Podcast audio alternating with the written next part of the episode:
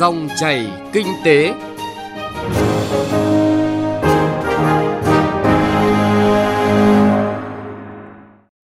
Biên tập viên Hà Nho xin chào quý vị và các bạn. Chương trình Dòng chảy kinh tế hôm nay chúng tôi chuyển tới quý vị và các bạn những nội dung sau đây. Đẩy mạnh kết nối đảm bảo an toàn giao thông dịp Tết, thu phí tự động không dừng, giải pháp minh bạch trong quản lý. Chuyện thị trường là nội dung bình ổn giá cả hàng hóa dịp Tết. Trước tiên chúng tôi chuyển tới quý vị và các bạn những tin tức kinh tế nổi bật. Thủ tướng Chính phủ Nguyễn Xuân Phúc vừa ký ban hành khung lãi suất cho vay ưu đãi tại Ngân hàng Chính sách Xã hội đối với các đối tượng mua thuê, mua nhà ở xã hội, xây dựng mới hoặc cải tạo, sửa chữa nhà ở giai đoạn 2019-2020. Theo đó, lãi suất cho vay đối với các trường hợp này không thấp hơn lãi suất cho vay hỗ trợ hộ nghèo về nhà ở theo quyết định số 33 của Thủ tướng Chính phủ ngày 10 tháng 8 năm 2015 về chính sách hỗ trợ nhà ở đối với hộ nghèo theo chuẩn nghèo giai đoạn 2011-2015 và không vượt quá lãi suất cho vay ưu đãi của các tổ chức tín dụng do nhà nước chỉ định để mua thuê, thuê mua nhà ở xã hội. Doanh nghiệp FDI rót 805 triệu đô la Mỹ vào Việt Nam chỉ trong 20 ngày trong tháng 1 năm nay. Cụ thể, tính từ đầu năm nay đã có 226 dự án cấp phép mới với số vốn đăng ký đạt 805 triệu đô la, tăng 36,1% về số dự án và tăng 81,9% về vốn đăng ký so với cùng kỳ năm ngoái. Như vậy, tổng số vốn đăng ký cấp mới và tăng thêm đạt 1.145 tỷ đô la, tăng 27,3% so với cùng kỳ năm 2018. Như vậy, vốn đầu tư trực tiếp nước ngoài thực hiện tháng 1 năm nay ước tính đạt 1,55 tỷ đô, tăng 9,2% so với cùng kỳ tháng 1 năm ngoái. Ngân hàng Nhà nước vừa ban hành thông tư số 52 quy định xếp hạng tổ chức tín dụng chi nhánh ngân hàng nước ngoài bắt đầu áp dụng từ ngày 1 tháng 4 năm 2019. Điều đáng chú ý trong thông tư này là kết quả xếp hạng sẽ chỉ được thông báo cho tổ chức tín dụng và ngân hàng nhà nước chi nhánh tỉnh và thành phố mà không được công bố rộng rãi.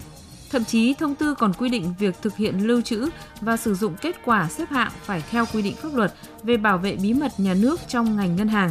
Đây là một thay đổi lớn của thông tư 52 so với quyết định 06 bởi theo quyết định 06 thì kết quả xếp hạng này được công bố trên trang web của Ngân hàng Nhà nước. Trong tháng 1 năm nay, có 10.079 doanh nghiệp đăng ký thành lập mới với số vốn đăng ký là 151,1 nghìn tỷ đồng, giảm 7% về số doanh nghiệp và tăng 53,8% về số vốn đăng ký so với cùng kỳ năm ngoái. Số liệu từ Tổng cục Thống kê cho thấy nếu tính cả 484.000 tỷ đồng vốn đăng ký tăng thêm của các doanh nghiệp thay đổi tăng vốn thì tổng số vốn đăng ký bổ sung thêm vào nền kinh tế trong tháng 1 năm nay là hơn 635.000 tỷ đồng. Bên cạnh đó thì còn có 8.465 doanh nghiệp quay trở lại hoạt động, tăng 84,5% so với cùng kỳ năm trước.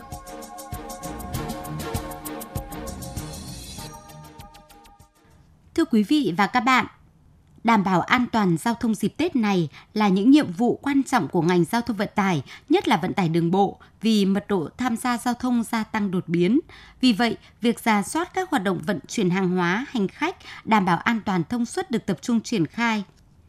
trên các tuyến vận tải của ngành. Chúng tôi chuyển tới quý vị và các bạn những thông tin cập nhật về nội dung này qua phân tích, đẩy mạnh kết nối đảm bảo an toàn giao thông dịp Tết. Mời quý vị và các bạn cùng nghe. Mới đây, trao đổi về công tác chuẩn bị cuối năm cho hoạt động vận tải hàng hóa và hành khách, ông Nguyễn Văn Thể, Bộ trưởng Bộ Giao thông Vận tải đã yêu cầu các lực lượng đặc biệt chú trọng công tác đảm bảo an toàn giao thông, phục vụ nhân dân đón Tết cổ truyền an toàn. Năm 2019 được đánh giá là năm toàn ngành triển khai mạnh mẽ các hoạt động từ đầu tư xây dựng, kết nối giao thông và quan trọng nhất là đạt mục tiêu đảm bảo an toàn giao thông vận tải trên các tuyến. Hiện nay có thể nói rằng để đảm bảo an toàn giao thông thì nó có rất nhiều việc nhưng mà chúng tôi cũng phải nỗ lực. Chúng tôi phối hợp với ủy ban an toàn giao thông quốc gia làm sao tăng cường, tuần tra, xử lý nghiêm để tất cả các cơ quan có liên quan như là doanh nghiệp, lái xe, lái tàu, tất cả là chúng ta phải xem cái tính mạng của người là quan trọng nhất để chúng ta ờ, thực hiện đúng cái chức năng nhiệm vụ. Thì chúng tôi cũng sẽ tập trung cho công tác sửa chữa đường bộ để làm sao hệ thống đường bộ, hệ thống đường sắt ngày càng hoàn chỉnh hơn để góp phần giảm cái tai nạn giao thông ngành giao thông vận tải xác định đối với các lĩnh vực đường sắt, đường bộ, hàng không đều đảm bảo tăng cường sự lãnh đạo của Đảng trong công tác đảm bảo an toàn giao thông nói chung, đồng thời nêu ra các kế hoạch và Bộ Giao thông Vận tải thực hiện nghiêm theo hướng xử lý nghiêm, xử lý ngay. Riêng đối với hàng không, nếu xảy ra sự cố sẽ có các biện pháp mạnh hơn cả giám sát, đặc biệt thậm chí cấm bay.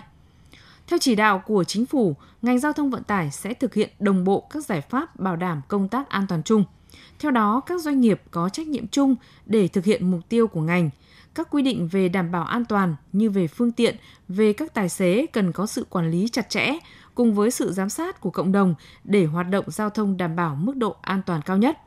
Yêu cầu này đã được thống nhất trong toàn ngành giao thông vận tải, nhất là những dịp cao điểm phục vụ nhân dân đi lại với lưu lượng và mật độ tăng cao.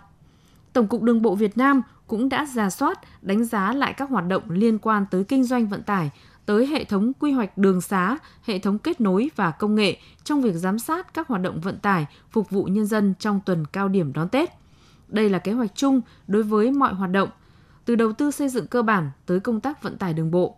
Ông Nguyễn Văn Huyện, Tổng cục trưởng Tổng cục Đường bộ Việt Nam phân tích.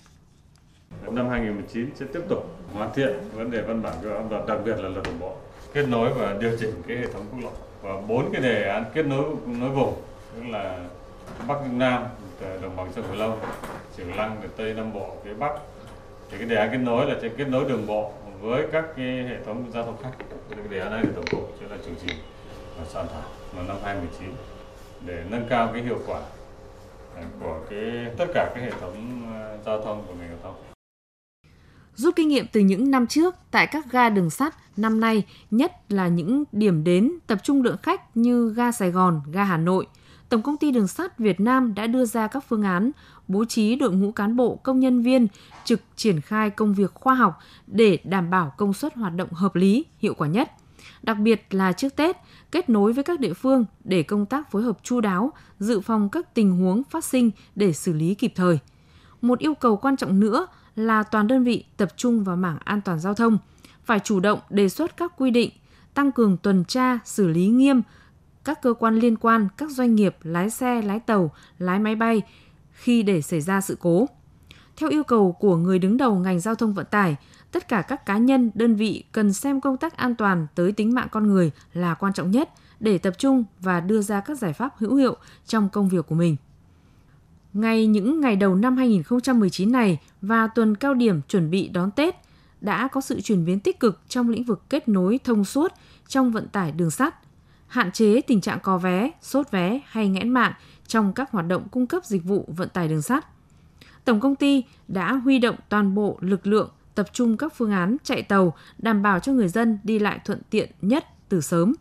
Ông Vũ Anh Minh, Chủ tịch Hội đồng thành viên Tổng công ty Đường sắt Việt Nam cho biết công tác phục vụ đón tiếp các hoạt động dịp Tết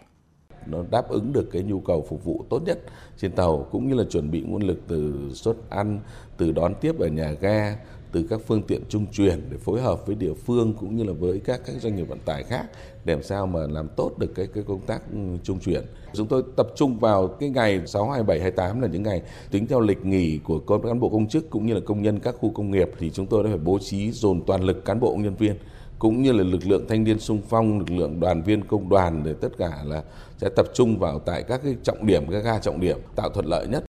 Điểm mới trong công tác đảm bảo an toàn giao thông năm nay là lãnh đạo ngành giao thông vận tải quán triệt yêu cầu đối với thủ trưởng các cơ quan đơn vị của Bộ phải chịu trách nhiệm trong mọi hoạt động đảm bảo an toàn giao thông. Theo đó, những người đứng đầu phải thể hiện rõ trách nhiệm từ khâu xây dựng các quy định trong các thông tư, các văn bản quy phạm, đề cao tính chịu trách nhiệm về chất lượng các văn bản. Quan trọng là khi ban hành các văn bản, các quy định làm sao để đảm bảo lập lại hoạt động vận tải an toàn giao thông tốt nhất. Xác định công tác xây dựng và hoàn thiện các văn bản pháp luật trong năm 2019 này là công việc then chốt của ngành. Và mặt khác, đây là công việc không tốn kém, nguồn nhân lực của ngành sẵn có. Vì vậy, theo yêu cầu của lãnh đạo Bộ, các cơ quan đơn vị phải chủ động bám sát các hoạt động và chỉ đạo của lãnh đạo Bộ để cùng hiện thực hóa mục tiêu, từ đầu tư xây dựng cơ bản đến tiến độ các dự án công trình, đảm bảo hệ thống giao thông đường bộ, đường sắt, đường hàng hải, hàng không an toàn. Đồng thời các giải pháp tiếp theo như đầu tư công nghệ, kết nối các hệ thống giao thông với nhau cùng tạo sự đồng thuận trong việc xây dựng cơ chế chính sách phù hợp, đưa ngành giao thông vận tải phát triển xứng tầm là ngành kinh tế quan trọng với việc hiện thực hóa các nhiệm vụ, mục tiêu của ngành trong năm 2019 này.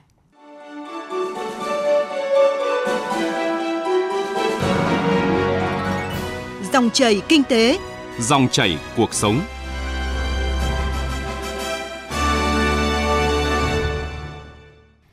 Quý vị và các bạn, những ngày đầu năm mới 2019 và chuẩn bị đón Tết cổ truyền này, những yêu cầu đối với các vấn đề đảm bảo an toàn giao thông, vận hành thuận lợi tại các trạm thu phí BOT như thế nào để tránh ùn tắc, đảm bảo an ninh trật tự tiếp tục được đặt ra. Trong đó, vấn đề cơ bản là giải quyết mối quan hệ ba bên, nhà đầu tư, nhà cung cấp dịch vụ và người tham gia giao thông để có thể vận hành an toàn và hiệu quả các tuyến đường, minh bạch trong hoạt động thu phí BOT, tránh thất thoát chúng tôi đã có cuộc trao đổi với ông Tô Nam Toàn, vụ trưởng vụ khoa học công nghệ và hợp tác quốc tế, Tổng cục Đường bộ Việt Nam về nội dung này. Mời quý vị và các bạn cùng theo dõi.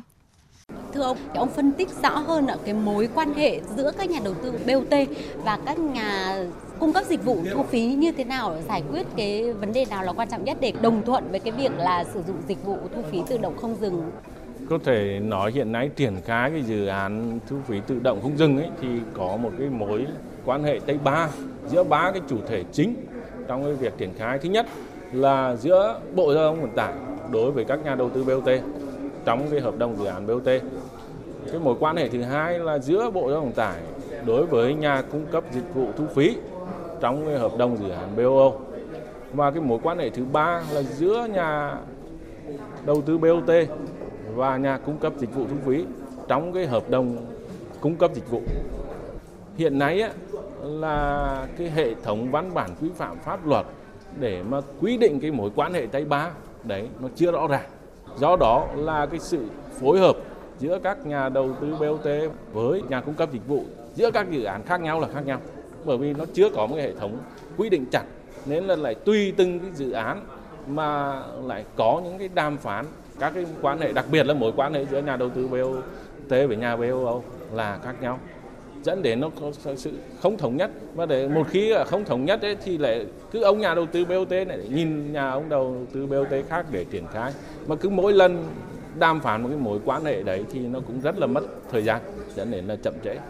Thì do đó để mà giải quyết được triệt để cái này ấy, thì cần phải hoàn thiện một cái hệ thống văn bản quy phạm pháp luật để quy định cụ thể cái mối quan hệ giữa các bên đặc biệt là giữa quản lý nhà nước giữa nhà đầu tư BOT và nhà cung cấp dịch vụ một cách rõ ràng trong ba cái hợp đồng này. Thưa ông là trong khi mối quan hệ tay ba như vậy mà không rõ ràng ấy, thì ông có nói đến là cái giải pháp quan trọng nhất là hoàn thiện các cái văn bản pháp luật thì có thể cụ thể hơn cái hoàn thiện là bắt đầu như thế nào để có thể thực hiện được hài hòa lợi ích và đồng thuận thì mới thực hiện được thì hiện nay cái hoàn thiện cái hệ thống văn bản quy phạm pháp luật thì nó cũng liên quan đến nhiều cái văn bản. Ví dụ như hiện nay thì tổng cục đường bộ cũng đang xây dựng cái thông tư, triển khai cái hệ thống thu phí tự động không dừng. Rồi là chúng tôi cũng kiến nghị bộ giao thông tải là kiến nghị thủ tướng chính phủ cho phép sửa đổi lại cái quyết định 07 về thu phí tự động không dừng, rồi sửa đổi cái thông tư 49 về quy định về hoạt động của trạm thu phí, rồi sửa đổi cái nghị định à, 46 về quy định ờ, về xử lý vi phạm hành chính trong các cái hoạt động giao thông vận tải đường bộ và đường sắt để mà có các cái chế tài xử lý đối với các cái nhà đầu tư BOT, các cái nhà cung cấp dịch vụ thu phí tự động không dừng cũng như là các cái chủ phương tiện khi tham gia dịch vụ thu phí tự động không dừng. Ngoài ra thì chúng tôi cũng kiến nghị Thủ tướng Chính phủ giao cho ngân hàng nhà nước hoàn thiện thêm các cái văn bản quy phạm pháp luật trong cái vấn đề về thanh toán điện tử kết nối thanh toán giữa tài khoản của chủ phương tiện với cái thanh tài khoản à, thu phí tự động không dừng để làm sao mà thanh toán được đơn giản hơn, thuận lợi hơn cho người dân cũng như là cho các cái doanh nghiệp. Với cái kế hoạch đề xuất như vậy thì ông cho rằng là cái tiến độ ạ thì sẽ được giải quyết như thế nào trong cái việc là lắp đặt và sử dụng cái hệ thống thu phí tự động không dừng trong năm 2019 này ạ? Thì hiện nay thì có thể nói là Bộ Giao thông Tải cũng chỉ đạo và Tổng cục Đường bộ Việt Nam thì cũng đang rất là cố gắng đảm bảo được tiến độ của cả cái dự án BO1 và dự án BO2 là trong năm 2019 thì sẽ đưa vào vận hành tất cả các cái làn thu phí tự động không dừng. Tuy nhiên là sẽ duy trì mỗi chiều thì có một cái làn ngoài cùng là vẫn thu phí hỗn hợp. Vâng ạ, xin trân trọng cảm ơn ông.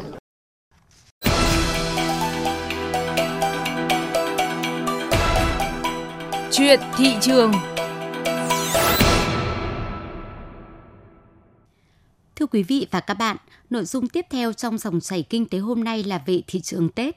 Thưa quý vị, dịp Tết Nguyên đán năm nay, dự báo mức chi tiêu của các gia đình tăng 30% so với chi hàng ngày. Theo ghi nhận của phóng viên, tại các trung tâm thương mại, siêu thị, cửa hàng tiện ích, lượng hàng được tăng cường thêm từ 20 đến 30% để phục vụ người dân mua sắm chuẩn bị đón Tết. Mặt bằng giá cả năm nay bình ổn, không tăng so với cùng kỳ năm ngoái. Ghi nhận của phóng viên Nguyễn Hằng. Tại các trung tâm thương mại siêu thị cùng nhiều cửa hàng tiện ích thời điểm cận kề Tết Nguyên đán kỷ hợi, tấp nập người mua sắm, đang đẩy một xe hàng đầy ắp gồm bánh, mứt kẹo, dầu ăn, nước mắm, mì chính. Chị Nguyễn Thu Hương, Cầu Giấy, Hà Nội cho biết, trước khi vào siêu thị cũng lo lắng giá cả sẽ tăng giá. Tuy nhiên, theo chị Hương, mặt bằng giá cả năm nay ổn định, nguồn cung dồi dào.